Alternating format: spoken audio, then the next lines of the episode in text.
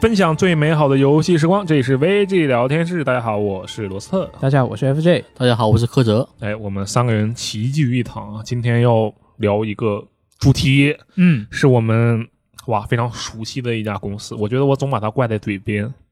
就是这个育碧嗯啊，育碧游戏。为什么聊这个事情呢？是这样的，就是它在啊这两天它有一个新春活动，啊嗯然后这个新春活动呢是有一些啊他们自己定制的微信红包封面啊，然后啊还有一些这个 H 五的这个网页呀、大家如果看到那个活动地址的话，可以点进去啊。点进去的话，它那个育碧小广场旁边还会有一个我们的那个麦克风，然后你点会跳出来一个我们 VGTime 的那个 logo。没错，对，反正就是一些小联动吧。然后当时跟他们的人聊说，哎，那是吧？你们这边相互互相引流一下喽。虽然我们这边可能没什么流给他们引啊，但是互相学习学习。嗯那这边他们呢也做出了一定的内容，然后我们这边呢也是聊一聊我们这边和育碧的一个故事吧。嗯因为其实你知道，比如说在两年前的话，我对这个话题会是非常不屑的。啊，为什么当呢？时我对育碧的态度已经跌至冰点。当时我先后玩了《幽灵行动：荒野》和《幽灵行动：断 点》啊，我觉得我的人生就啊，此天哪，断点已经是两年前的事情了吗？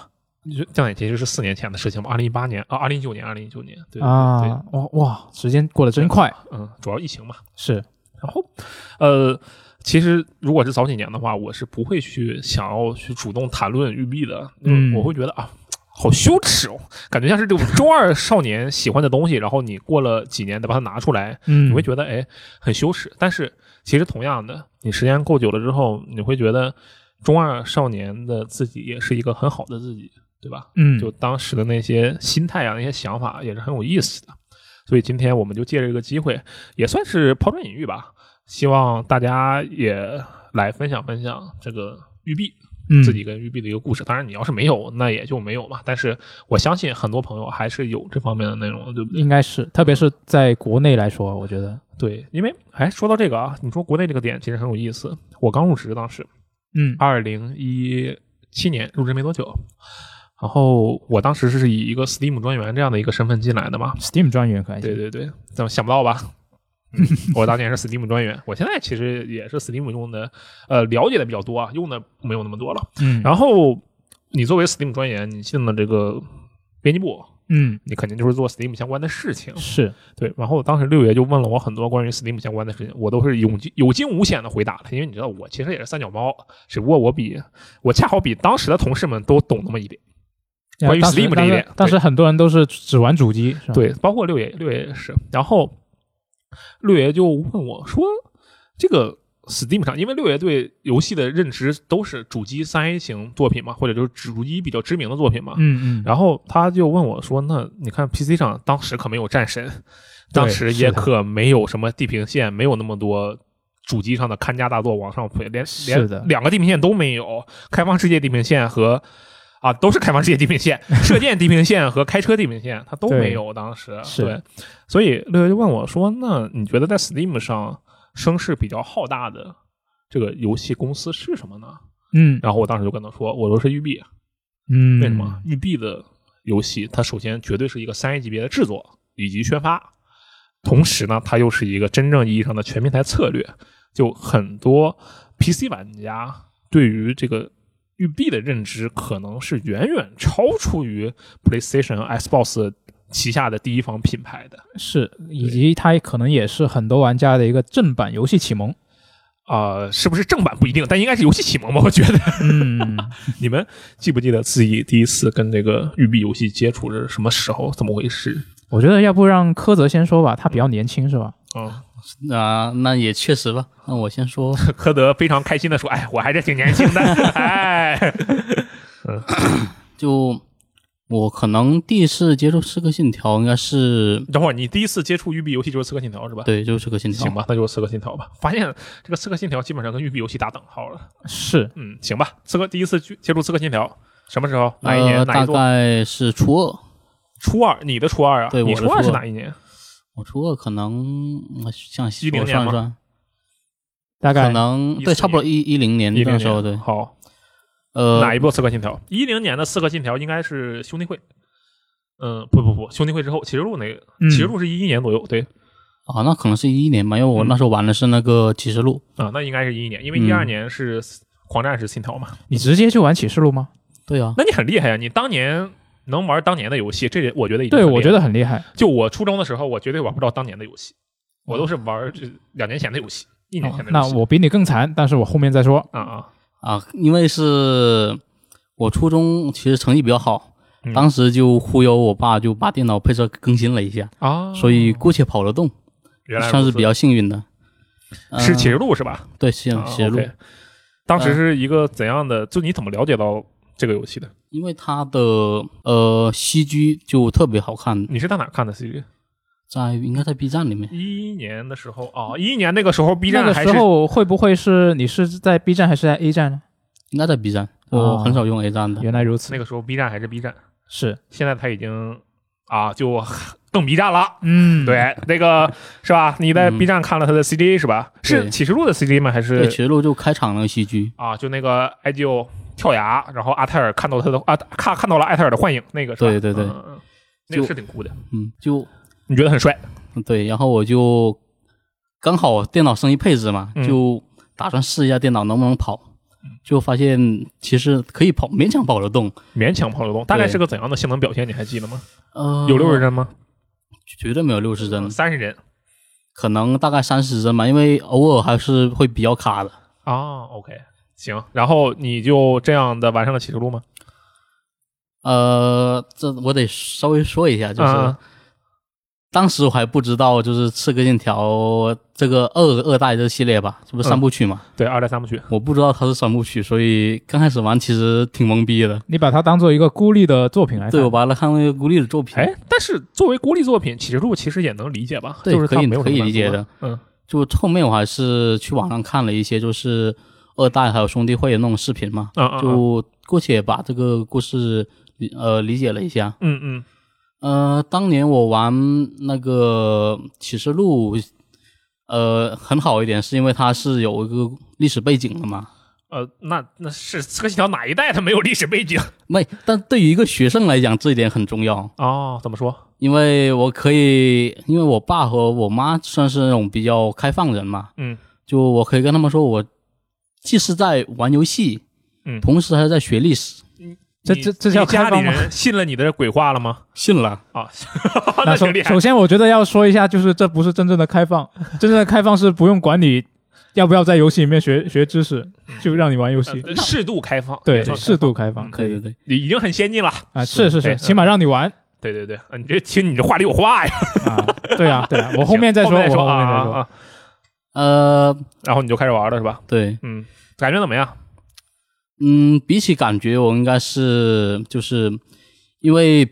当时的借口就是说我是用游戏来学历史吧，对啊，所以我也得表现的我对历史很感兴那趣。你学到了吗？历学史学到了。啊啊啊！怎么说？你就有没有就是那个，比如说玩了一周之后，你爸妈把你叫住说：“哎，玩一周了，学到什么了？给我们讲讲。”有呃有这种桥段吗？没有，但是我因为初中成绩比较稳定嘛，嗯就是各科都很平均，然后也算比较拔尖那一种。嗯，但是嗯玩的时候有一个问题就是。它的那个，因为初中的历史，它是那个整个就从可能从那种古代人到现代的这种历史嘛，对，很然后宽泛。对。但是《刺客信条：启示录》它只是其中很小一段，对，所以那启示录其实涉及的年代不算短，但是它对你相比整个初中课本来讲呢，还是相当少的一部分。是，嗯所以但是很尴尬，就是我跟家里人说，这是能学历史的，而且我还能玩游戏，啊能我明白放了松。他的这个意思应该是能学历史，并且学的是跟我现在在课堂上学的历史是有关系的，这种学历史是吧？对啊，那你这就纯属扯淡了。所以我就一直很担心，就是万一哪一天我历史分突掉了，我爸啊不让我打游那戏怎么办？所以呢，所以就变成，呃，我那时候我是住宿的，呃，先说一下，然后我就，呃，周一到周五在那个学校就好好学学习，然后偶尔就是特意把历史拿出来补一下。啊，真正在学历史，对是吧真的我在是学历史游戏的外面学历史。 对，然后然后就是我周末会回家吃饭，然后顺便打游戏嘛。然后在在饭桌上就跟那个家里人说，哎，那个爱丁堡那个时候啊，然后他们那边啊 有那个各种各样的商铺，因为当时那个经济大萧条，然后就说说那个游戏的剧情对，就有时候会和那个我爸扯一些历史的东西，但是嗯我没有跟他说，就是其实跟他扯的历史和游戏其实没什么关系。啊装作是在游戏里面学到的。对，家里人懂那个历史吗？就是他们了解这个事情。呃，了解，但他不知道我玩游戏是哦哦哦呃什么样的。明白了，明白了。嗯嗯然后就，但我最终还是是对这个游戏感兴趣的嘛，然后嗯也对它历史这它那游戏表现那个时代有了解嗯。所以哎，那等会儿，那我就再问你一个关于历史的问题。啊。你最后有没有从启示录里学真的记住了什么那段时期的事情？有吗？有，呃有我刚还好是有的是吧？就对确实是学到了。是嗯嗯嗯刚好就像我后面说到，就是嗯，因为它只是其中一段历史嘛，嗯然后最终我还是会学到那段历史的。对，然后我们是，我们学校是那种每个月都有个月考的，嗯嗯嗯刚好有个月嗯。就会考到那个《刺客信条：启示录》的那个内容。哦，我天哪！那你甚至可以跟你父亲说，我这不是在学习，也不是在预习，我这是在透题呀、这就像什么考研压卷儿啊，考考研那个卷子是押题嘛，对不对？嗯，然后那个导师不是说我押题命中率百分之八十，就就我不懂啊，就那种那种类似的话术。嗯然后赫泽就跟家里人说：“我玩这个游戏押题，今年这个月月考就考这个游戏里的历史题。那我靠，完美，好吧？就当时就月考，我就考试的时候就真的翻到历史卷，天碰到哪了，都会，啊，刚好会哦，而且就是，呃，如果你就算我不专门去复习，嗯单看游戏我也会。哦，那真有用啊。考完考考完之后，我就觉得啊，这次历史肯定拿满分了，那拿满分了吗？最后就最后没有，最后错了一个。应该是个，应该是太兴奋了，嗯把一个那个选择题的那个答题卡读错了。嗯太兴奋了，啊就是开你始是知道正确答案的，对你是可以拿满分的，对但是你失误了是，啊，没事粗心大意。可以是可以理解，毕竟你像这个刺客们还不小心把自己无名指给切了嘛，你这仅仅出错一个答题卡还可以啊，所以其实现在想有点有点后悔，后悔什要么？是要是当时答正确了以后，我就可以跟人吹牛说，哎，我玩《刺客信条》，然后历史拿了满分。哦，但你这个跟满分也差不多嘛，你就偷偷撒个谎也没人知道，因为你不是你不会这道题，你是嗯手误了嘛，嗯，对？吧？这这已经很厉害了。他说这个让我想起我那个大学同学，当时我们辅修在那个什么，我们当时是和园林专业的学生们，我们是车辆专业嘛，嗯，然后我们和园林专业的同学们一起联谊园不是学园艺，学那个学一个主修课程，应该是材料工程学，没有哦，记错的话。然后不知道为什么园林工程的专业们也也学这个玩意儿。然后大家我们其实就相当于完全不同专业的两批人，然后他们那个专业就刚好是女孩子特别多。我们这边呢，刚好是这个男性比较多，然后我们这边就有一名男性的同学呢，就啊对这个园林专业的那个女性的同学有一点这个一丝有点仰慕之情，啊对吧？啊，然后他就想跟人家找话题，你知道他最后做了一件什么事？他特别牛逼，他在放课，在下课那个课间的时候，课间有二十分钟的休息嘛，嗯，然后他去跟人家那帮那个园林的女孩子去讲佛罗伦萨的那个建筑史，在《刺客信条》里学的。就讲这个佛罗伦萨的这些建筑啊是怎么回事？你看他那个圆顶啊，上面那个壁画啊、雕刻，在那里狂讲，然后把人家给唬得一愣一愣。虽然他最后其实没有因此就跟人谈恋爱什么的，但是他确实就收获了一些惊叹声。那对对方听得下去吗？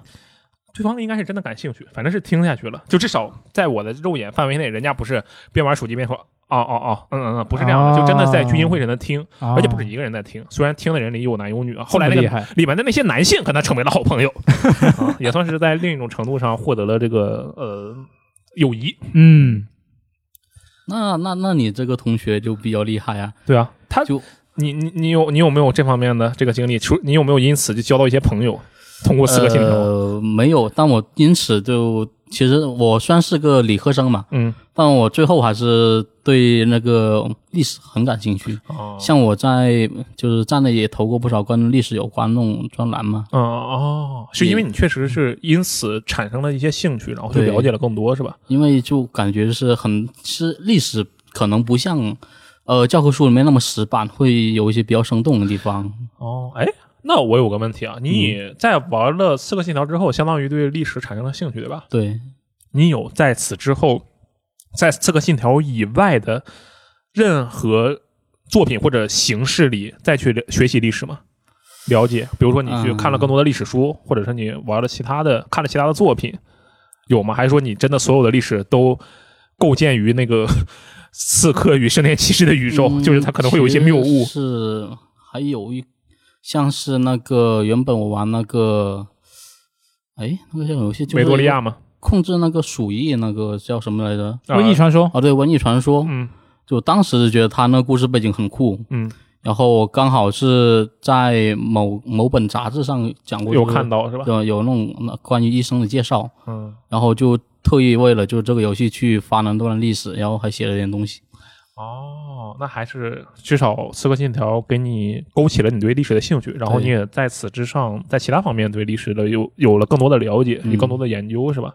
呃，这个这个故事挺不错的啊，就很很正面，我们开了个好头。是的， F J 里面呢，我这边就没那么正面，嗯，你怎么说？我感觉我这个是一个悲伤的故事。你第一次接触育碧游戏，就我其实我跟克泽有很多重合的地方，嗯，啊，也是第刺客信条第也是刺客信条，也是初二，哎，不是初二，但也是差不多的年份，也是上历史课，是不是很惊人？是 差不多的年份？但你比他大呀。没错啊，这就是很显得我很悲伤啊啊，因为我我家里就是呃对这个东西管得比较严，嗯，我很晚才接触网络，你的父母不开放。对，不开放，嗯，就起码柯泽他是可以玩游戏的，我基本上没什么机会玩游戏。那你是怎么玩到这个？你是是刺客信条对吧？是刺客你是信怎么条，玩到刺客信条的？我我是因为我是零八年才正式有网络可以接触，嗯，然后因为一开始你上网也没有人带你嘛，我父我也没有一些，就因为一直没有上网，所以你也们没有网友来来带着我去遨游这个网上冲浪是吧？你们同学之间没有这个聊天室吗？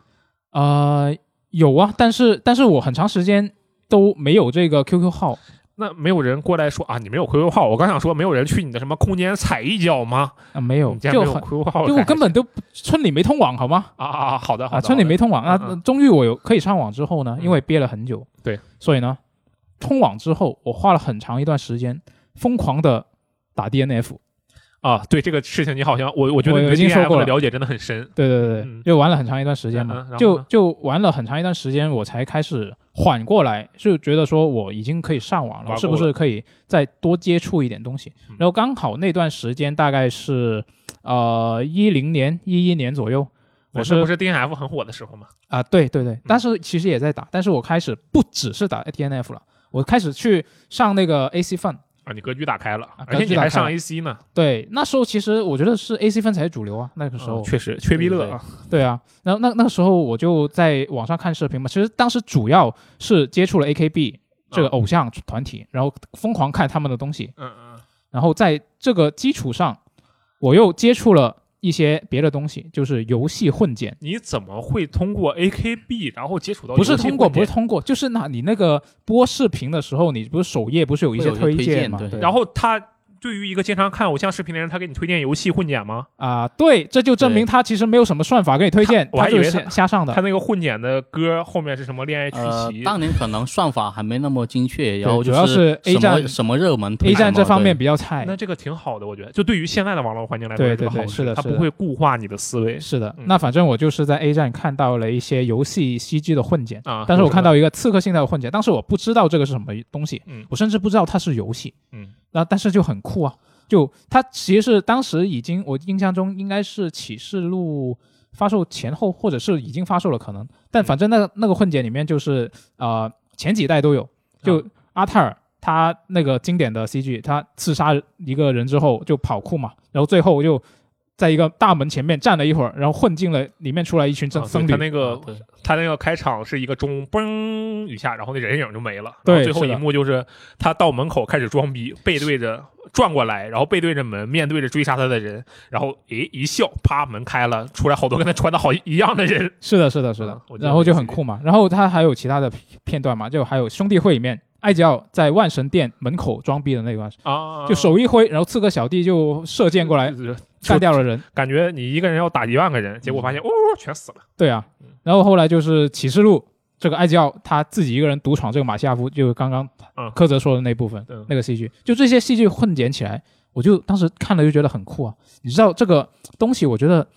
你一个人说啊、呃有每个人都有一段比较中二的时期嘛，嗯，那这段中二时期，我觉得是跟你接触的那些文艺作品是相关的，嗯是吧？嗯，那因为我以前基本上没有机会接触网络，我很晚才接触，嗯那所以我基本上我这个中二时期也被延后了。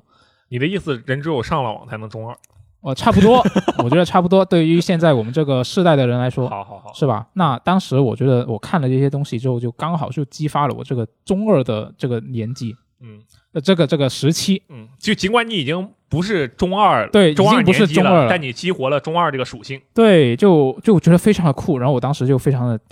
沉迷这个东西那，你我是就怎么到知道处它去叫到处去去查，对，啊去查查这个是什么东西嗯，然后终于查到了这个东西叫《刺客信条哦》，是个游戏。哎，我觉得听你们两个的这个例子的分享，有一点就说明营销真的很重要。对，他要是没有好看的 CG，你觉得你们会知道这个东西吗对，？可能真的就不会知道可了。能就不 OK 会了。对，然后当时知道之后呢，我发现我的电脑其实跑不动这个游戏，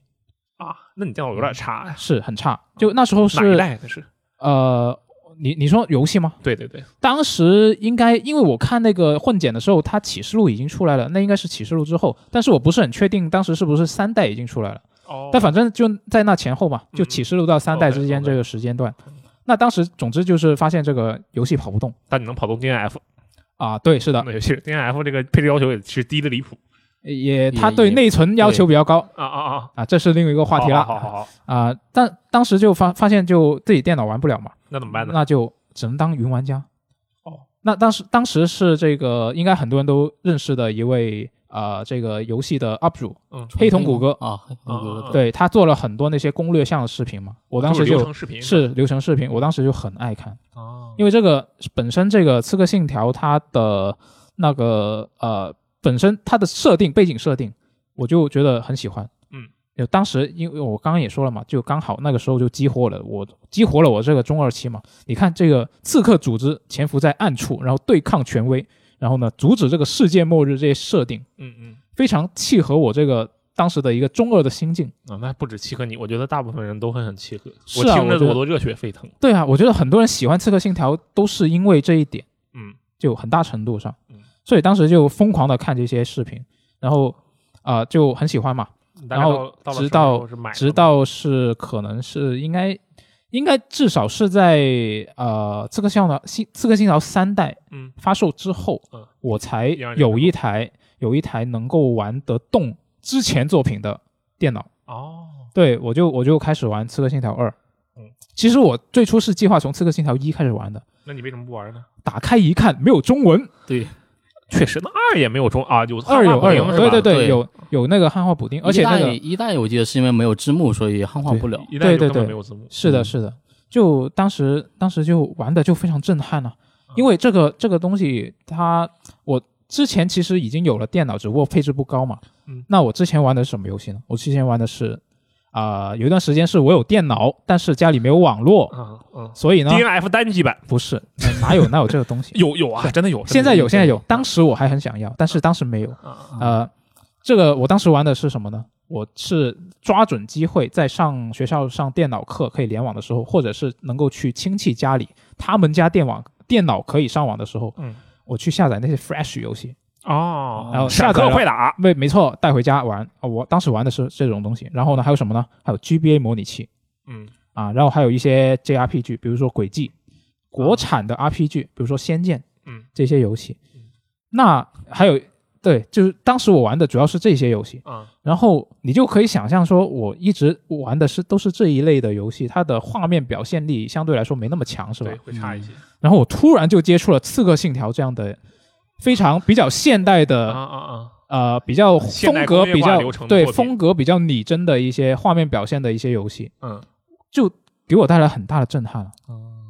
就我当时就从一口气从二代玩到呃把把二代的三部曲打完了，一口气打的，对，一口气打的不恶心吗？还行啊，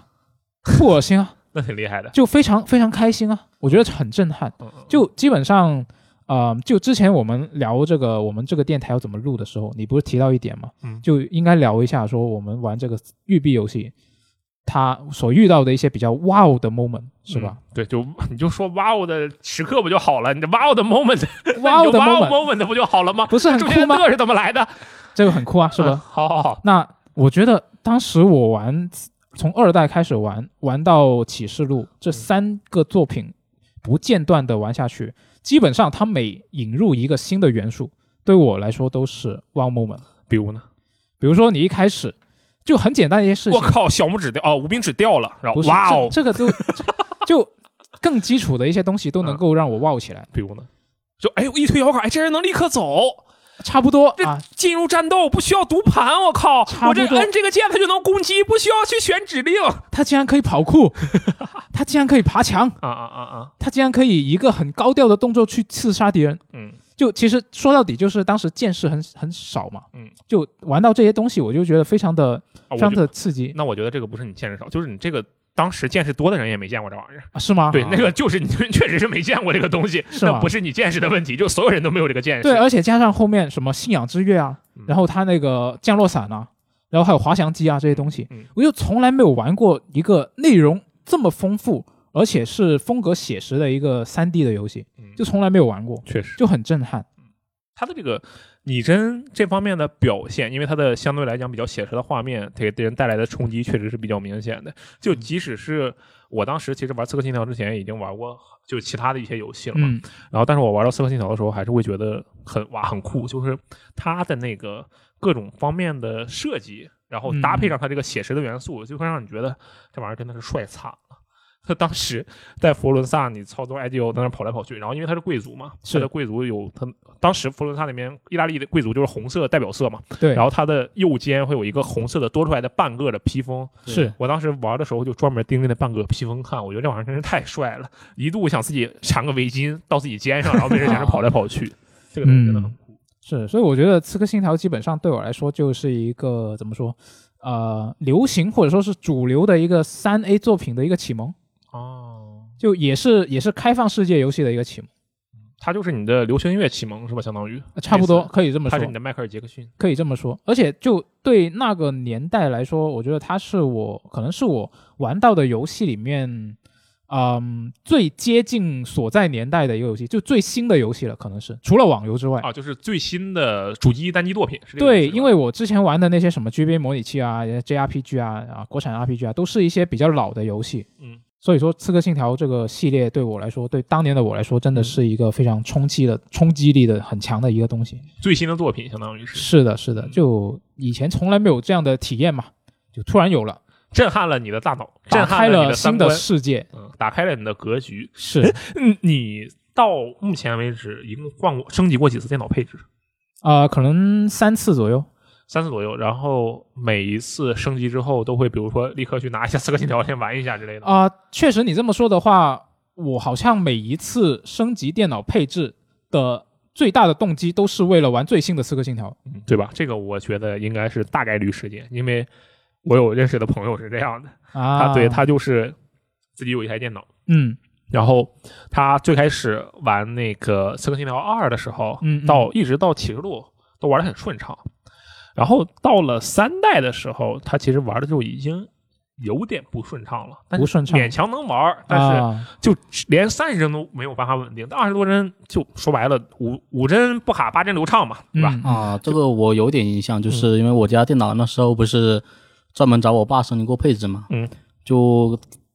呃，虽然说升级配置，但可能不是那种特别强、那种非常面向玩家的那种配置，可能那种比较主流的。嗯当时我玩《刺客信条》那个启示录，嗯，就只偶尔地方会卡，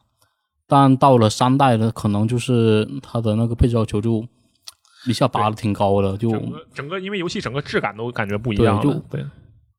经常就是有时候你在城里面走步走着走着，突然电脑卡死了。啊啊，那倒是没碰到过啊，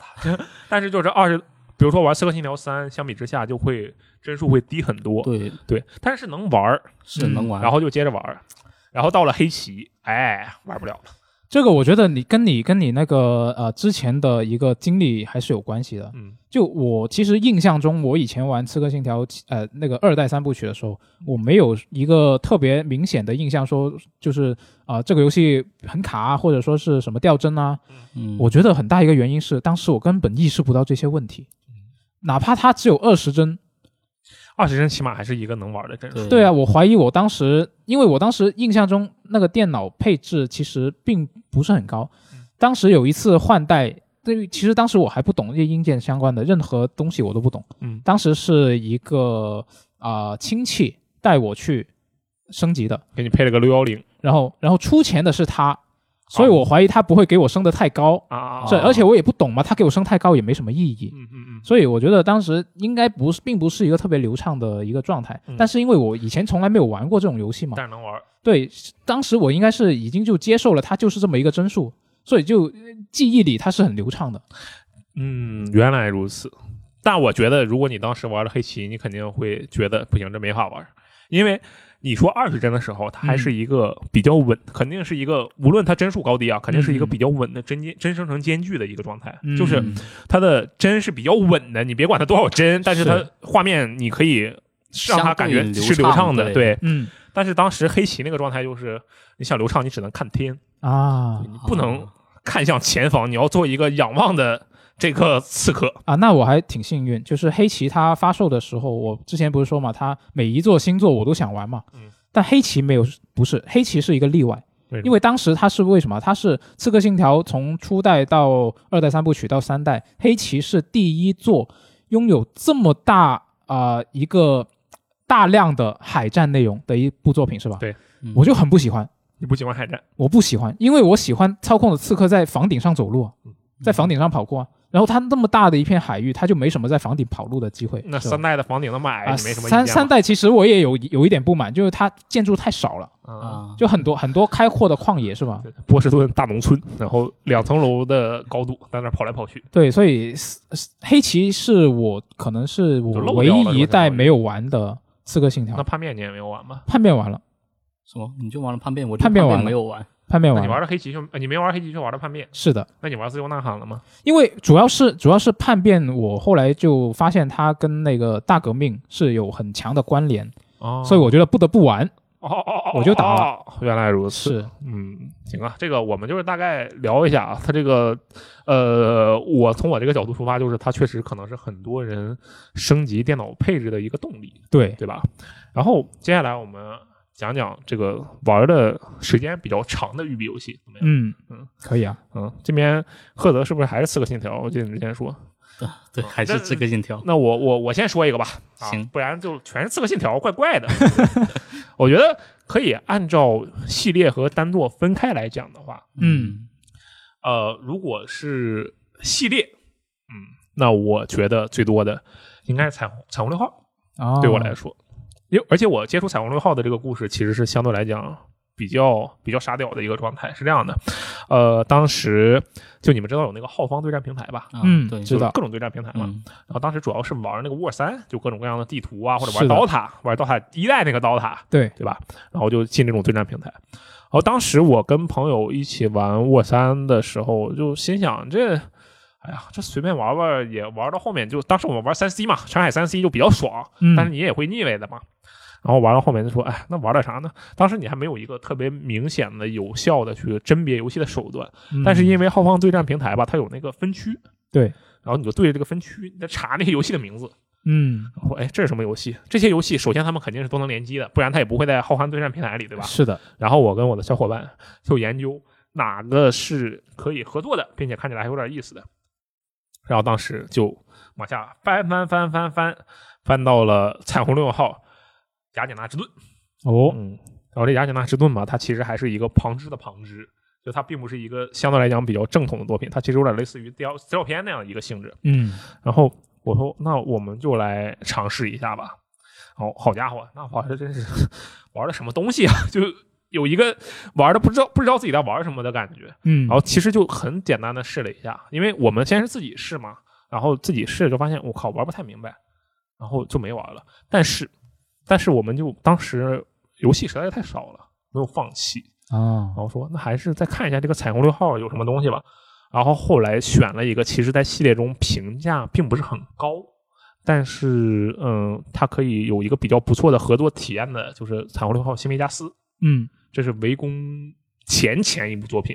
新维加斯，新维加斯二，然后是围攻。然后当时新维加斯大概是一个怎么样的游戏呢？就是你跟你的队友一人扮演一个特警，然后就层层突围进去执行反恐任务。它的操作体验上有点类似于战争机器那样的一个作品。然后我们两个就玩了很长一段时间的《彩虹六号：新维加斯》。就这个游戏，现在再想想当时能玩下去，简直就是感觉就一直在吃屎，然后就能吃得下去也是挺厉害的。但当时确实收获了很多的快乐。嗯然后到了后来就说，哎，你们看啊，那个时候就你对网络已经有一定的认知了，会自己去找一些东西看了嘛。然后就看到了那个彩虹六号的那个新做的预宣传片，就《彩虹六号爱国者》，它根本没出，但是它有那个宣传片，嗯当时看到那个就是哇，育碧的一项的一个风格，就是宣传片做的巨酷，讲的就是一个人一开始早上醒来了，那他妻子非常的好看，然后跟他打招呼，然后突然一伙劫匪冲进了他们的家里，冲进了他们的豪宅，把他的妻子绑走了，嗯把他的这把他也绑走了，然后在中间这个押送的过程中，咔嚓被人截断，然后她丈夫就就就就逃了出来，嗯然后这个特警就彩虹小队就问他，哎，发生了什么呀？然后发现啊，桥上有恐怖分子，然后把桥这两边拦住，然后就开始进行了一系列的作战啊，这些事情。这个主角这主视角其实一直在跑来跑去嘛。嗯然后到了最后那个桥段，就是到达了一个高桥上，这时候要做出抉择，说这个哇靠，这个男主身上的炸弹要炸了，那怎么办呢？赶紧给他拆，来不及了！我咵把这个男主从桥顶上推下去了，啊，就把他害死了。但是桥上的人都得救了呀。嗯， 当时看到这儿就特别的震惊，就我靠，这有道德抉择呀，就这样的一个感觉啊，感觉非常的酷，然后觉得哎很期待，然后后来不就变成了彩虹六号围攻嘛，但是围攻就玩了很久，但这个就比较近代的事情，我就不多说了。就是嗯我觉得我接触这个彩虹六号的这个故事本身是相对来讲比较有趣的，我它之所以能成为我玩的时间最长的育碧游戏系列，其实跟新维加斯什么的一点关系都没有，就是因为围攻玩的多。但是啊，我觉得他之前给我的体验确实也挺独特的。嗯那怎么样，柯泽呢？呃，我可能和很多玩家一样吧，就是玩最长游戏是那个《刺客信条》的《奥德赛》。奥德赛为什么是奥德赛，不是起源呢？起源我好像我知道了，你是不是对埃及历史不感兴趣？不是，因为起源好像入坑比较晚，我是先玩的那个《奥德赛》，嗯，再玩的起源，哦，然后就感觉起源的系统稍微有那么一丢丢简陋，哦就不太对。我胃口。原来如此，然后虽然说也印象中是把剧情打通关了嘛，但是时间并不长，嗯可能八十小时吧。 OK，然后那个时间并不长，八十个小 时吧。就跟奥德赛比就就小巫见大巫了。奥德赛我打了一百五十个小时，我天哪，就因为我把那时候是在那个 Xbox 买的黄金版，嗯，那时候大概花了一百三十多块钱吧，就很便宜一个价格。嗯，就在主机这边是白菜价了，是，就买了黄金版，那有机票啊，嗯，你通完主线了，你不打机票就很亏啊。是，所以就最后把所有问号清了，主线清了，然后呃机票内容都打了，最后花了一百五十个小时。那个据点的那些东西，比如说啊，你要在这个地方拿一个宝箱，杀一个队长，解救两名人质，这些你也都做了是都吗？弱了，所以地图上就全空的状态，没有问号了。那雇雇佣兵呢？雇佣兵你杀不完吧？呃，雇佣兵啊，雇佣兵确实杀不完，因为它是这样的，就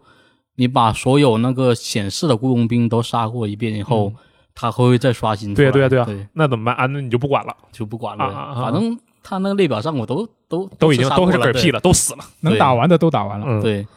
然后我想分享一点，就是因为大家可能就觉得就是《奥德赛》起源或者说那英灵个殿英灵殿，嗯就前二十或者三十小时就体验很很好，很惊艳，就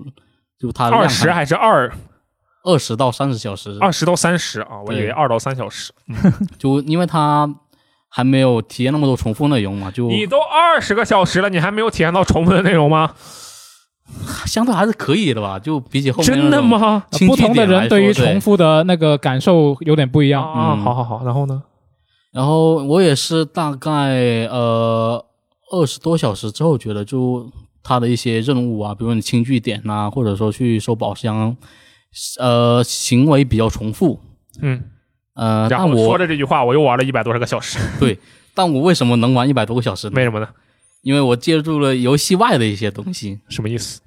呃，我是一个多线程玩家，就我玩玩游戏的时候，可能还会再干一些其他事情。嗯，同时玩两个游戏那不是跟阿罗一样吗？也不一定。我当时做了什么？我当时是边玩就是边清据点，边听相声。哦哦就后面就变成就是我那时候我因为大学嘛，那时候相对课比较少，然后我就每天在寝室在那打那个奥德赛，然后听着相声，然后舍友也在，就我在玩奥德赛，舍友听相声，最后就变成就是哦，大家一起没听相声，就每次我一打开相声，他们就会过来问我去，哎，你又开始打游戏了吗？就你这游戏打了多长时间了？哦，这我的天，你这大学有点问题，我觉得是吗你不上课，呃，课少了可以课理解课啊少。了，对对然后白天寝室有电对，禽兽店。啊，然后你也不需要去做一些什么作业或者社会实践嘛。嗯，作业的话，那当然是只要舍友有一份，就相当于全宿舍都写完了。原来如此，你是大几？你还记得吗？这应该是大三，对，应该是那大你三。那个时候不应该忙毕毕业设计之类的东西吗？我或者出去毕业实设习？计是大四才做的，那不不同学校可能不对。一样。然后，而且我们是有一个校企，我们就没有实习，就是去校企磨了个锤子，就算你完成实习了。我天，你们磨锤子就算实习了，我的天，对我们磨锤子是他妈必修课。我当 时磨了个锤子，然后当场送给了同学，然后同学拍发了个，当时还是 QQ 里的说说嘛，说嗯，哎，你看我收到个锤子， 然后发现哦，好多人都收到了锤子，各种各样的。对嗯然后就是可能就是，呃，这种重复，这种流程比较重复。然后我听相声的话，就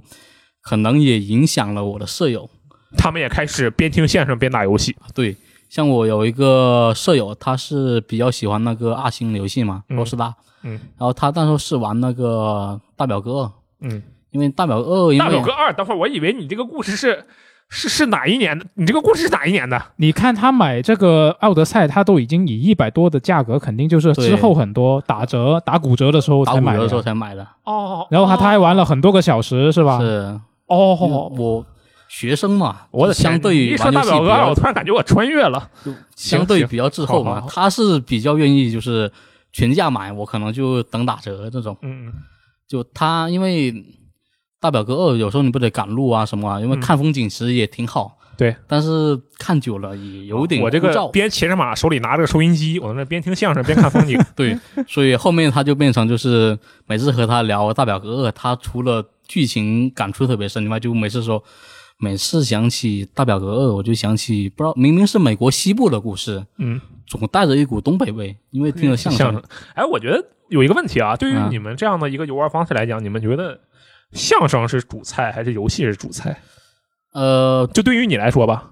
游戏是主菜。游戏是主菜，对，但是但是你相学声纸鸡的相声，相声是调味剂，让你这个主菜更然好后吃。你吃完对纸鸡的调味剂了，因为你刚才不是说了吗？你的回忆里不是只有相声没有游戏吗？因为相对来说都是轻据点，比较重复嘛。那那到底谁是主菜？那我觉得你记得住的那个才是主菜吧，啊，你是对吧这个思路对吧？看对吧？法对？吧？那主要是如果我不打游戏，我也不会去听相声呀，哦，是？吧？也是，对，哦，也也有道理。它就像是米饭，就你不会记得米饭什么味儿，但是它它得它得留着，对它得有，它得有就是哦对对对行。然后你就这么打了，那你一百五十个小时有一百三十个小时在听相声，可能全程都在听相声那那你剧情什么的你不看吗？啊，看看看看，那你不需要听见他说什么吗？你是指在清据点的时候打开相声，还是全程你都在听相声？对啊，全程听相声。但是如果剧情比较重要，我可能会把相声声音调小一点，哦哪重点调小一点，还不是在听就把重点移就移回游戏里。啊啊样子啊啊啊啊原来如此，我的天！那是不是是不是跟你的游玩习惯有点像？不，我我觉得不会听相声不是，但是你不是一边在看剧一边玩游戏吗？啊、对，但是在对于我来说，其实那两个东西它是没有主次这个分的。对我来说，这两个东西是平摊的。啊，你这么厉害害吗？嗯我感觉你看嗯剧比我强，因为我听相声只听个声，我其实还是盯着电视画面的。就只用盯一个屏幕，就因为能让我做到就是边玩游戏边看剧的嗯，这个情况的东西啊，嗯只能说明那个剧本身水分就有一些，然后再加上那个啊游戏本身水分也不少。然然后对我来说，这两个东西其实真的就是平摊经历。我这边扫一眼他这句台词，然后这边接着玩操作两下，然后那边再扫一眼台词，听听他说什么，听力练练听力，然后再看这边再玩一下，哦真的不影响。再加上我跟你有一个先天优势，我玩游戏不听声音，所以说啊，他游戏的声音对我的对我来说造不成影响。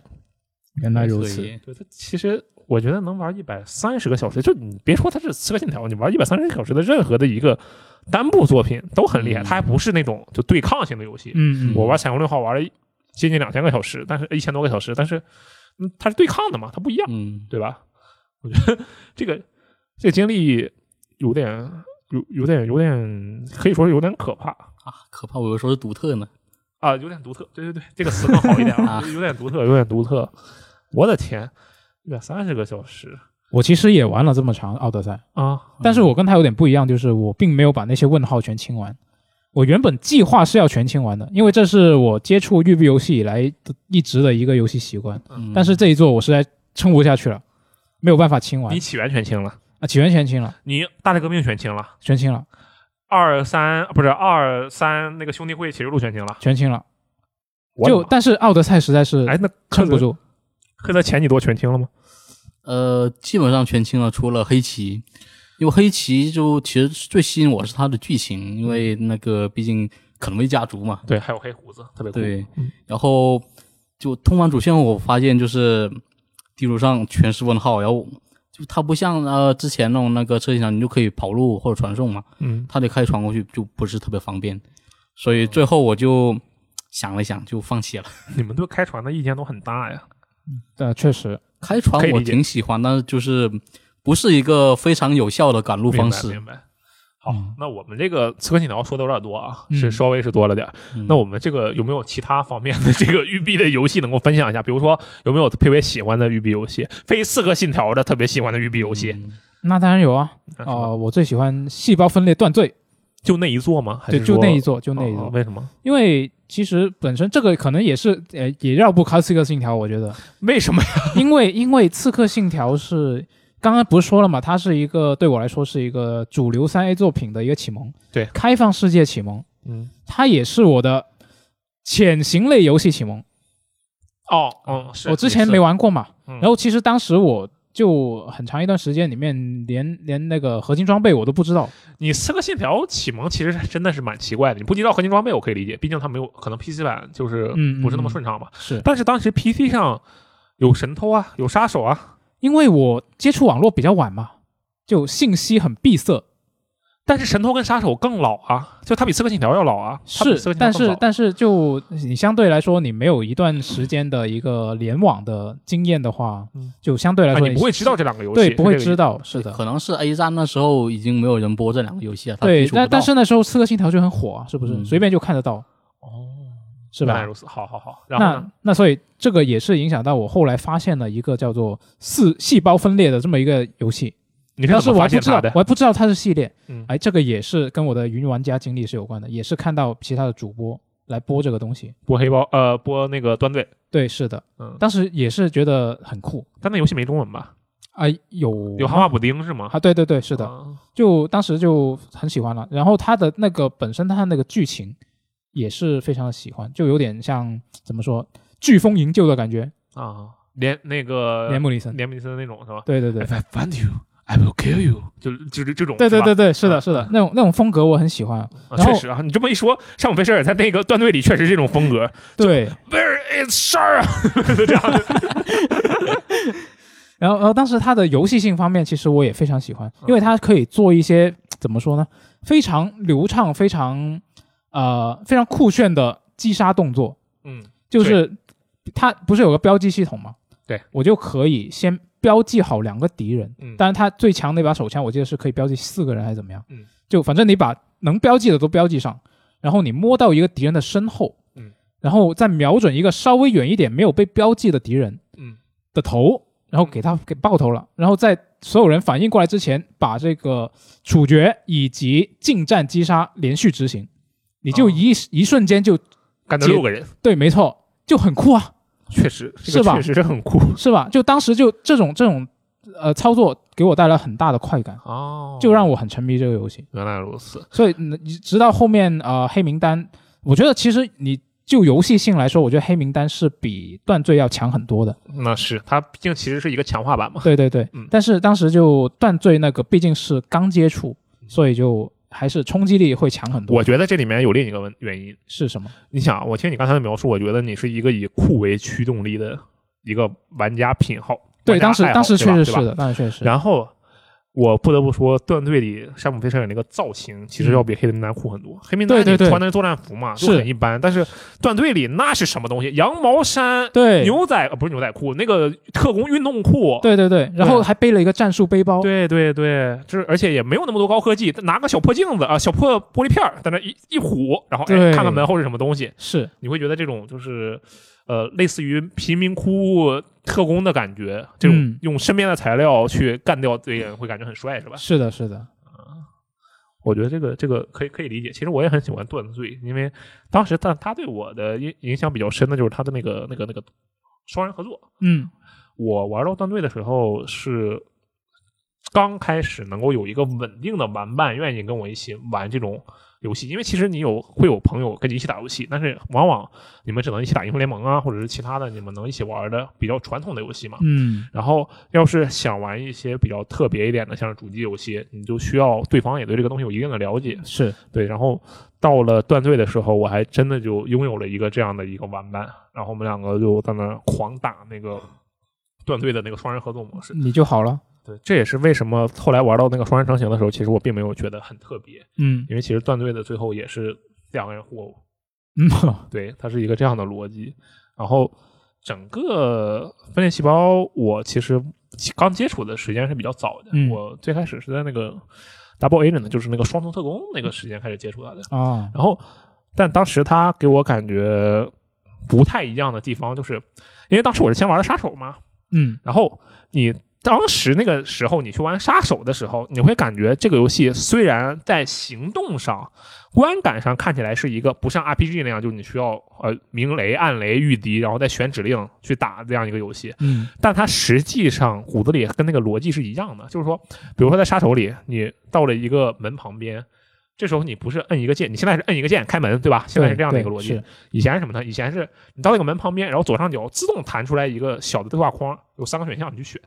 哦，它是一个，这样的操作逻辑。所以说它还是很像那个 RPG 的感觉。嗯，但是到了细胞分裂，当时不是明日潘多拉就是双重特工，嗯到了那个时候它就不是这样的一个操作了。它绑人的时候还是那个指令式操作，类似于指令式操作，但是它对场景的互动的时候，比如说你爬上一个什么东西，它是一个直接的交互，嗯，然后哎就给我感觉哇这个不一样。然后到了断队那里，就是因为它那个黑白电影的感觉，再加上是它那个大的投影一样的那个字幕，对，而且他那个拷问系统我特别喜欢，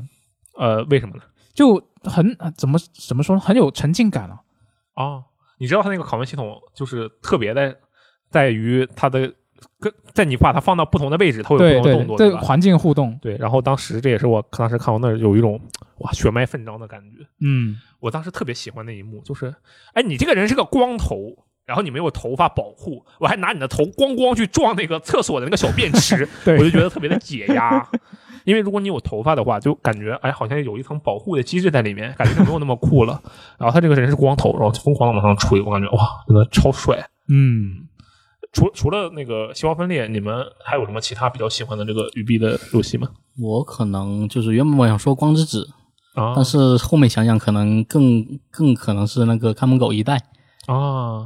就没事，你可以。以都说。那我先说一下看门狗吧。嗯，呃，因为这个游戏比较特殊，我很喜欢，也很酷。我很喜欢它，但我其实并没有去真正玩这部游戏。你是云喜欢，对，差不多。你为什么会云喜欢它？呃，因为我原本我想玩的时候，应该是在那个就《看门狗二》，嗯，然后《看门狗二》那时候已经出了嘛，我就想说，二都出了，一代应该会比较便宜一点，是吧？啊，嗯你这个逻辑倒没错。是的，但是我上去看了，好像也就相对于育碧嗯平时的折扣来说，还是比较贵的。我记得那时候好像两百多块钱吧，就这是么贵本吗体对本体好家伙挺，本体那有点可怕。是，然是后主机版吗？对主机版的，啊，因为我电脑跑不动， 嗯嗯嗯，然后当时就说是就最后等发现初代价格还是那么贵的，反倒二代便宜了，嗯，我就先玩了二代。哦，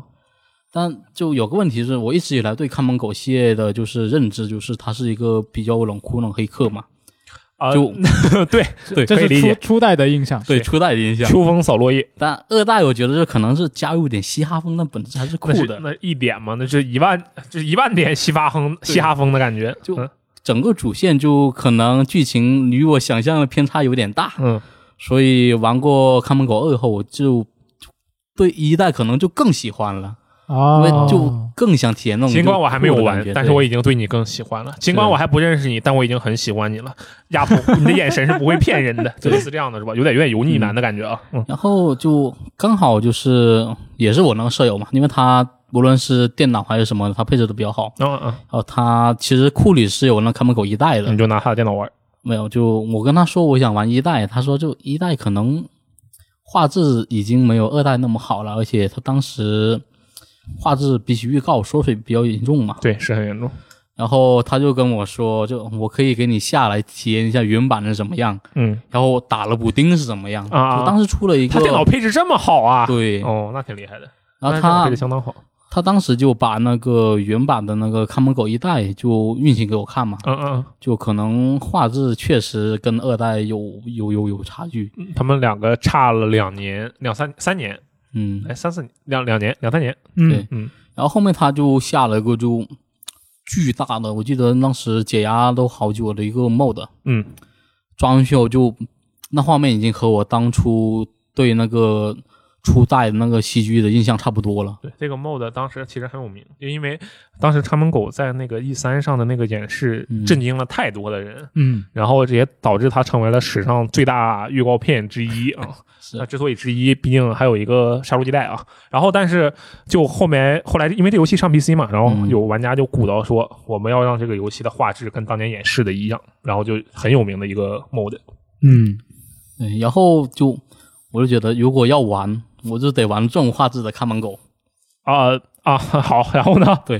然后有个问题就是，那时候他还同时还在玩大表哥二嘛，嗯，电脑不能借给我，他拿 PC 玩的大表哥二、啊，对嗯因为都比较滞后嘛，学生嘛，肯定、呃相对来说可能会选一个啊，等会儿这个 mod 它应该是这个 mod 大概是一五年一六年的事情，然后你现在突然又来一句大表哥二，我又开始穿越了。 其实你是在接近一八年的时候才玩的这个 mod 是吗？这才见识这个梦、啊那它这个。那它这个电脑配置其实也没有特别好，就以它当时那个情况能运行那个啊 mod，并不算特别高超的一个配置。但你考虑到我是个 Surface 用户，嗯啊，对那我是来说对你来这说个确实是差别比较配大置。嗯嗯所以当时我想说，哎，如果要玩，我一定玩这个画质的看门狗。嗯，就是当时可能还有那么点心思，说以后换了电脑，脑，对，换个电脑。嗯，结果最后还是进了主机坑，这个这个梦一直没有圆那你有没有尝试去玩那个看门狗的同志版？啊！他有同事爸妈，他对军团送了一个机票，会送一个看门狗的重置版，就其实就是完整版，他会哦把之前的那个 DLC 什么都整合到一起。他啊有把那个 mod 整合进去吗？那肯定没有 啊，它是主机平台的那个网站，原原来他有一个这个完整版嘛，算是一个重置版，那个是、啊就是 HD 版吧，类似于。嗯，就我一直以为军团，因为他没有编号，我一直以为他不是正作，可能是外传之类的，就但不影响很少有关注注他。对，啊。啊啊所以就是就因为得不到的，你就越想越想，就越那你越喜欢嘛。你啊对一直不去玩这个游戏的话，它岂不会成为你心中的神作？就有可能就逢人就夸，但我确实没有机会玩，因为我到现在还没有换电脑。你现在还想玩吗？想啊，你真的想吗？我觉得你不想，因为之前你说起你要换电脑配置的时候，我问你为什么要换电脑，为什么要买台式机，你说你回答是什么？你回答是要挂页游、网游、 哎、手游，好吗？你都没有说，你又没有说要玩看门狗，哎，也不一定是自己电脑啊，万一万一有蹭到别人电脑呢，对不对？ 等苏活换一个电脑，FJ 拿它拆，它叉，你拿它电脑。对我们都有美好的未来。 可以，可以，可以，我看门狗当时确实是真的惊艳了很多人，嗯然后那个嗯预告嘛，对，哇，真的太酷了。不过我后来其实挺喜欢它的那个多人模式的，做的蛮好。当然这个其实就比较后话了。那个科德，你说另一个是光之子是吧？对，光之子是因为一般来讲，呃，喜欢育碧那些呃小一点的游戏，光之子啊、嗯勇敢的心啊、Grow Up 这些的，其实相对来讲不是很多。你是怎么知道光之子的呀？呃，这故事就有一点点长，嗯，怎么说？因为我当时我记得是大一时候买的那个 PS 嘛，嗯，那是国行的，国行 PS，对，然后因为我当时就有个理念，就是我一定要买实体游戏，嗯就转服去买数字版。一是那时候那个校园网不是很好嘛，嗯，然后数字版没有那种就拥有的感觉拥有感觉就。我就认为，就买数字版的可能都是弟弟，好，我现在先问你一下，你现在买数字版吗？基本上都是数字版。啊，你是弟弟 就我已经变成当初自己最讨厌的模样。 ，OK，然后就因为呃，并不是说就是都有资金就买那种最新的大作嘛那，肯定很贵可啊。能就买捡一些就已经开始打折的游戏，嗯或者说看一下就国行上面商店里面有什么游戏，当时就看到了这个光之子，嗯，这么一说，国行商店里游戏本来也不多，反正对，嗯就当就如果你不跟我说它是育碧游戏的话，我可能以为是某个。呃，小作坊出的一种就比较高质量的哎那种单机游那戏，你怎么会看上它呢？就是你既然你不知道它是育碧游戏，嗯你也不知道它厂牌是哪来的，你就看了封面上有个小女孩，你也不恋童，那你是怎么怎么怎么就是想决呃决定我要买这个的？因为我舍友说这游戏挺牛逼的，可以建议我试一下。哦，然后你室友说这游戏挺牛逼的，你自己买一个吧。那我觉得你的室友有问题啊。 因为我我能玩游戏的设备只有我只有 PS，当时所以能除了买，你也没这有舍办友，法我跟你讲，他这个安利手段，我要有一些迟疑。我哦安利别人打游戏都是这游戏挺不错的，我来给你玩一下拿我这玩一下，你觉得 OK，你再自己买嘛，对吧？为什么我当时这么你这么好的室友呢？你这室友有问题，我跟你讲， 我那 GTA Online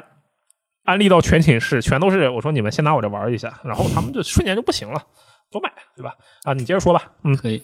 就因为我印象中就是就我那时候买好像也不贵，六十多吧，就国行标准定价嘛对，标准定价。嗯然后就我原本以为它因为是育碧游戏嘛，嗯，啊不是啊不是，这是后话了，我后面才知道它是育碧游戏。原本以为它不是育碧游戏，就普通游戏就，普通游戏，嗯以为它就是一个那种可能比较小众的那种，嗯，比较简单那种，可能个人做的那种游戏嘛，嗯流程不会太长，可能美术就美术好，然后游戏体验可能不咋地，嗯然后可能因为那时候我舍友就提了一嘴，说这游戏不错，可以试一下。嗯，我当时以为说是那种美术风格，然后当然它美术风格很好，对。然后我玩来就发现，就它其实因为它流程比较短，就比较紧凑， 嗯然后它故事很好，画面好，然后就整个体验其实是就，因为当时我好像是玩了什么游戏来着，就比较对我游玩游戏可能比较腻了，就突然接触这种就比较小清新风格，就很对我胃口你当时玩了很久的《奥德赛》，觉得比较腻了，啊。当时可能还没玩奥德赛，可能是可能是枭雄还是大革命，我忘了，也也是刺客信条。啊，哎，怎么兜兜转转还是还是育碧游戏？还是刺客信条，然后当时因为就是清文号可能性比较烦嘛，就遇到就这种比较小清新胃口的，就调剂一下就，嗯，导致我对这种印象很深了，也就确实很喜欢他这种风格。哦，可以理解啊，毕竟它的那个几个相对来讲体量看起来比较小的游戏，确实都有不错的评价。嗯，这其实光之子那段时间，我比较喜欢他的那个，除了勇敢的勇敢的心以外啊，嗯我比较喜欢他的有一个游戏叫做《Go Home》，成长家园，这中文翻译成，然后那游戏特别傻逼，就是你控制一个机器人。那个小机器人，然后你就模拟它的鼠标的左键和右键模拟它的双手，嗯，然后左键按下去，你的左手就能吸在墙上；你的右键按下去，右手就能吸在墙上。它有点像什么呢？有点像是我之前玩那现最近那个独立游戏，就像踩高跷，它有点像那个玩意儿，就挺挺傻屌的那种一个东西，你知道吧？但是由于它的那个收音很可爱，并且它进行了一系列的操作适配，没有踩高跷那么难。嗯，然后其实体验就感觉哎挺独特的。嗯，他育碧那个时候，他他现在好像已经没有这样的类似的作品了，就是相对来讲感觉体量比较小的一个嗯这样的作品。现在大部分都是开放世界，对吧？就是一个嗯，被不明真相的群众们觉得啊，这公式化啊什么这那的这样的一个、嗯一个作品，对吧？其实我我有点好奇啊，就是你们既然从都是从刺客信条算是入坑了，对吧对？然后玩到现在的刺客信条，就这个转变会让你们有一些心理上的，比如说阵痛吗？你们会对开放世界就是有一个觉得啊，破坏了我原有的体验，会有这样的感觉吗？我其实对我来说，我是挺喜欢开放世界的。嗯但就像我之前其实说嘛，我在《奥德赛》之前，我都是把呃所有问号全清的。嗯，那到《奥德赛》玩不下去，我觉得很大一定程一定程度上是跟我一个现实的状态有关，就可能是因为生活上啊，或者说是工作上啊有一些焦虑，就让我没有办法沉下心来去做这个事情。就你会前两天买了英灵殿，对吧？对我前两天买了，你还原没因还没开始玩。你觉得英灵殿你能问号全清吗？英灵殿哇没问号，你能把那些光点全清吗？呃，我觉得应该是有，或者至少是我有这个意愿。哦哦，对，哦我是想把它全清的。 OK，但其实我现在到现在来说，我也并不是说呃就对这个开放世界有什么厌恶了，嗯只能说是，只能说是我还是喜欢它的，但只不过是可能有一些现实上的因素会你自让己我的没有原办因法，对，没有办法去把这个事情完成。所以《刺客信条》从一个相对来讲比较线性的体验，变成一个开放世界打据点的一个体验，其实你并没有什么就是批评或者怨言，是不是？对，就我我本身就很喜欢开放世界，因为像我刚刚说的，其实《刺客信条》它是我一个主流游戏的一个启蒙嘛，嗯就当时其实会让我觉得说，呃，怎么说呢？正经的大型游戏就应该是这个样子 的，啊，不正经的应该是什么样的？就就就有一个先入为主嘛，嗯所以我其实对开放世界一直都不会抗拒，哦 挺喜。欢的。柯伦呢？我应该是觉得就是可能就不如当初经验嘛，就以前的育碧游戏，就他做开放世界，嗯就给我一种很惊艳感觉。就像我最初玩那个呃《启示录》的时候，就哪怕我什么都不做，因为当时我甚至还不知道它有传送的这个功能，嗯，就哪怕你得跑，就到处翻墙、到处爬，我都会很开心。嗯，但可能也是随着就是对游戏认知加深吧，就它从一种经验变成就我就我知道它是个很成熟的系统，嗯就但是可能就没有对我的吸引力就没有那么深了。哎，不过这么一看，柯德的这个想法可能跟大部分的玩家朋友们的想法就是比较相似，是对，相相近一些。哎，那 F J，我再问问你啊，那你觉得这个，你刚才说了嘛？你觉得这个《刺客信条》是你认为的，或者说它让你觉得这是三 A 游戏该有的样子？啊，这是吧当时，这是啊，当时，三 A 游对戏对该有对的样子，是吧？你觉得这有没有在一定程度上影响你后来的这个游戏的，比如说以价值啊、选择呀、习惯啊这方面？有啊有啊，我觉得还是挺明显的，就是最你初现在玩游戏全玩开放世界，那那 不至于，就是最初接触游戏比较少的时候，就会觉得说，就比如说，啊、有两款游戏在我面前，我做选择的时候，嗯我肯定就，假如说一款是像这种呃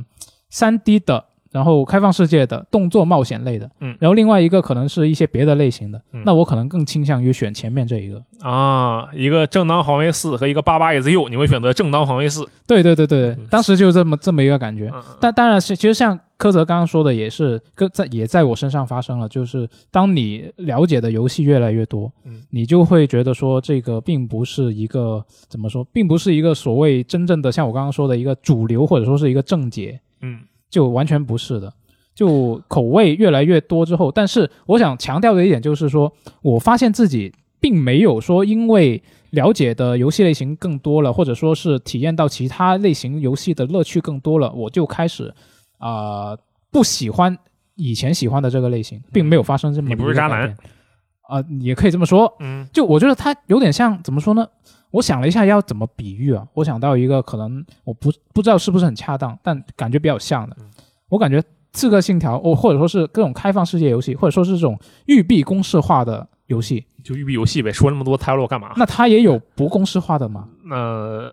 呃，光之子啊啊，我以为你说近几年啊，嗯啊，对，那近几年确实是啊，就这种这种育碧开放世界游戏，我觉得它就很像我平常经常点的一家炸鸡的外卖，啊，为什么是炸鸡外卖？就它很很好吃。嗯首先我喜欢吃，我爱吃，嗯然后它很便宜，它量大，嗯，是不是？我买一份游戏里面那么多问号是吧？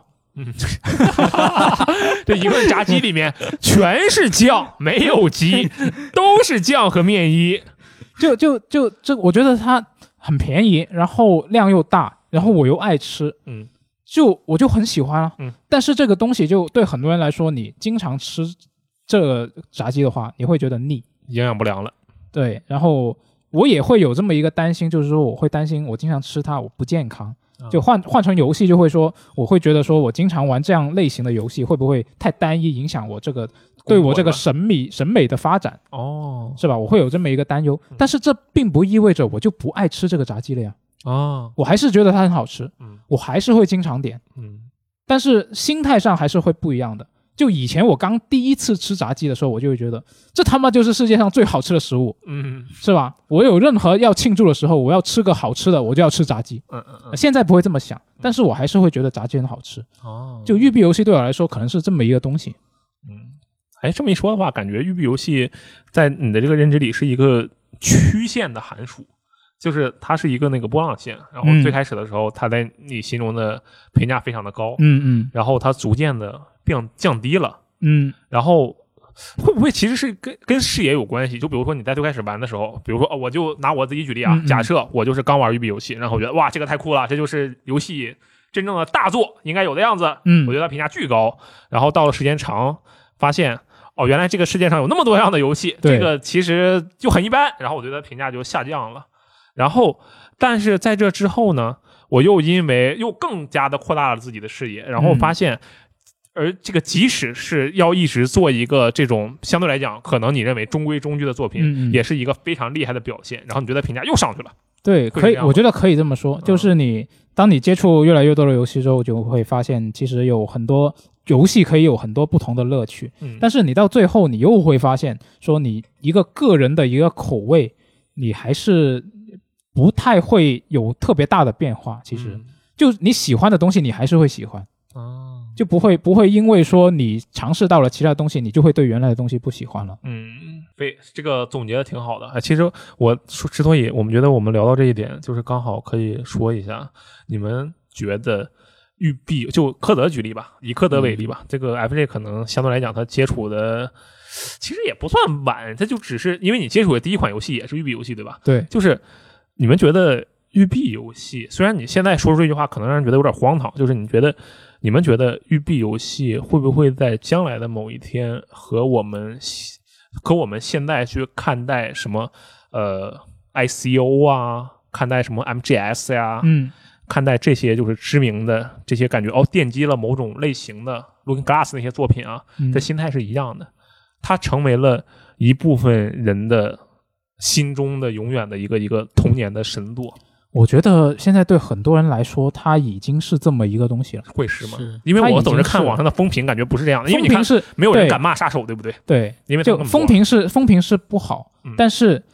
像你刚刚说的，它有没有就是奠定一个类型的基础？我觉得它已经奠定了。嗯就因为你现在看，你看《对马岛之魂》出来的时候，大家不是说你这个形式不就是刺客信条吗？啊，对，那我觉得它就是完全就是已经奠定了这么一个模式了呀。嗯就它可能不一定会给你完全带来一个怎么说完全正面的一个评价，嗯但是你要一说起这种呃写实风格的，然后开放世界的动作冒险，大家第一时间会很多人第一时间会想到育碧游戏是吧？哎，那你觉得以后当我们在聊到育碧游戏的时候，会有那种这种这种什么这种高呃，不能说高傲吧，是一种自豪感，因为你看啊，嗯假设我现在就跟你们说，我说，哎，我当年玩这个半条命、半衰期的时候。嗯啊，我当年玩这个神偷的时候，我就怎么怎么怎么怎么样，就有一种哇自豪的感觉，对不对？嗯嗯因为这些东西确实是可能现在的，就是它影响了这一代玩我这一代玩家的这个口味嘛。当年玩嗯 GTA 的时候，就类似这样的东西，对不对？嗯那你觉得这个育碧游戏能不能做到一个同样的效果？就是说你在比如说二十年之后，嗯，然后你就二十年可能有点久啊，十年吧，在十年之后，然后你面对着当年当年的那些游戏，那时候的那些游戏，然后心里嘿嘿一笑，我哼，当年多少年前我玩《刺客信条二》的时候。我就怎么怎么样，已经怎么怎么样了。我觉得现在的游戏其实也就不过如此，就类似这样的一种，有一点、嗯有一点高傲，有一种自豪的这种感觉。嗯，你觉得得育碧游戏会不会做到这一点？因为你要知道，半衰期这个东西，无论是半衰期还是我刚才举的杀手、古墓丽影，就类似这些东西，嗯它中间虽然有评价的一个滑铁卢吧，它中间必然会有一些评价不好的时候，比如说古墓丽影的第六嗯多，对类似这样的情况，但是它没有会进入一个。你感觉随便发一条新闻，下面都有人说啊，狗都不玩儿，就是很多人都这么说，就是你不会有一种大面积的、长时间的负面的评价。嗯，但是你觉得就这是它跟育碧游戏跟这些我们现在所认为的经典不一样的地方。但是再过个二十年，你们觉得育碧能不能会成为一个类似于当年经典一样的，一获得一个跟当年一样经典的一个评价，被活在人的回忆之中？嗯，我你觉得你觉得可以吗？就你你十年之后，你觉得你会这样吗？嗯，我觉得可以。嗯，就因为我是大概一年前吧，就那个《刺客信条》那个埃及奥合金嘛，嗯，当时刚出，呃，也不知道为什么突然很便宜，呃，就对我就买回来重温了一下我今，天晚上就三部加起来才四十多块钱，还是五十多块钱，对最便对对宜。，嗯然后就因为毕竟我当时玩的第一部是那个《启示录》嘛，嗯，就想就在游戏机就是相对来说可能比我当年条件运行条件更好的一个机器上玩一下嘛，嗯，就发现就是可能已经就是因为它这系列已经改动很多了，就再去玩这种老刺客已经很不习惯了，嗯，比如说你呃，可能你刺杀还要呃刺杀完还得就把人就搬到那个草堆里，嗯像那个呃奥德赛不就他最后有个技能就是刺杀完了当场消失嘛对，，当场就消失了。对是怎么解释呢？说那个阿尼姆斯啊，它这个模拟功能啊啊，可以让那个敌人呐、瞬间变成数据碎片流啊！我的妈呀，瞎 扯！然后就是就发现就是可能当年我们已经就觉得特别好玩的东西，嗯放到现在可能就已经有点水土水土不适了嘛。嗯，然后那时候我在现在再来玩那个奥德赛，不是再来玩，哎，是玩那个 IDO 什么 IDO 三部曲吗？就从二九三部曲到最新的那个英灵殿，对英灵殿，嗯，嗯精灵殿的时候，你就会发现，就是它的系统已经进化的就就怎么说呢，有有点像改无可改，但是它确实又听取玩家的一些意见。嗯像我玩那个英灵那个奥德赛的时候，嗯不是说嘛，最后我都听相声的，嗯就相当于说我我有这个游戏啊，应该加一个电台，能让玩家呀把这个音频插到这个游戏里。对就。可能就是相当于说，你有一套解图解题思路，嗯你遇到这问题了，解了，这个地图上少了个问号，我很开心。嗯哼到了那个英灵殿，它是因为你有时候得去找一些，你要清清那个小光点，嗯，有时候你还得动脑找在地图上找一些那种呃道具是吧道，具，对，嗯嗯然后就相当于说你可能懂解题思路，但你还得根据不同情况来应对嘛，嗯所以就是它就是也许就是在我们就是玩过那么多游戏过来看，感觉就它可能已经很平庸了，然后可能就是它就是刺客信条，然后它就是开放世界一个范本，可能就能修改的地方不多，嗯，但是可能对就是就像一些新玩家，像我弟，嗯他现在也玩游戏嘛，就、嗯他也玩他的第一部游戏是什么？刺客信条啊，呃他的是我的世界，但哎我那太好了。但他就是我一直有跟他说，就是我有跟他说啊，这是刺客信条，刺客信条，你可以来玩一下。就当时就他一开始很抗拒，嗯，因为他那时候想玩我的世界，他不想玩刺客信条。那我的世界确实是比刺客信条好玩多我了。就，我就就他原本计划想玩我的世界，就那一晚。 嗯然后我说，哎，你不行，你不要老是玩我的世界，换个口味，嗯玩一下刺客信条。他当时就很抗拒，因为他打乱他的计划嗯嘛，他可能是要和朋友联机什么的。然后最后就是他最后还是玩了，而且尝玩尝试进去 了，就嗯，你是拿着刀逼着人家了是吧？那没有那么什么，但是他就他最后觉得嗯，这游戏不错，嗯，就靠，这个态度好像很大佬 啊，还行吧，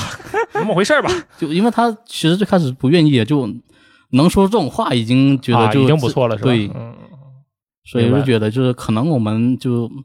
对最近的刺客信条可能有一点点那种偏见，就觉得它太公式化，但嗯是嗯确实它就是对可能一些新玩家来说，它已经是就发展的很很好的一个游戏了。有道理。啊我觉得你这个问题就是十年后大家说起《刺客信条》，会不会有一个很自豪或者是怎么样的嗯一个比较正面的评价，评价的话，我觉得这个主要取决于当时做出这个评价的时候，这个系列最近几年的作品是什么样的。哦，你看，如果像你刚刚举的那些例子，呃，什么啊、半半衰期，嗯，如果他有一直每隔个一两年、两出个三年续作就出个续作，嗯，那他有翻车的时候，它现在就不会是这么一个，哦所以说啊，游戏行业要想保持一个好的名声，关键就是不出作品，见好就收是吧？嗯就根本不出游戏。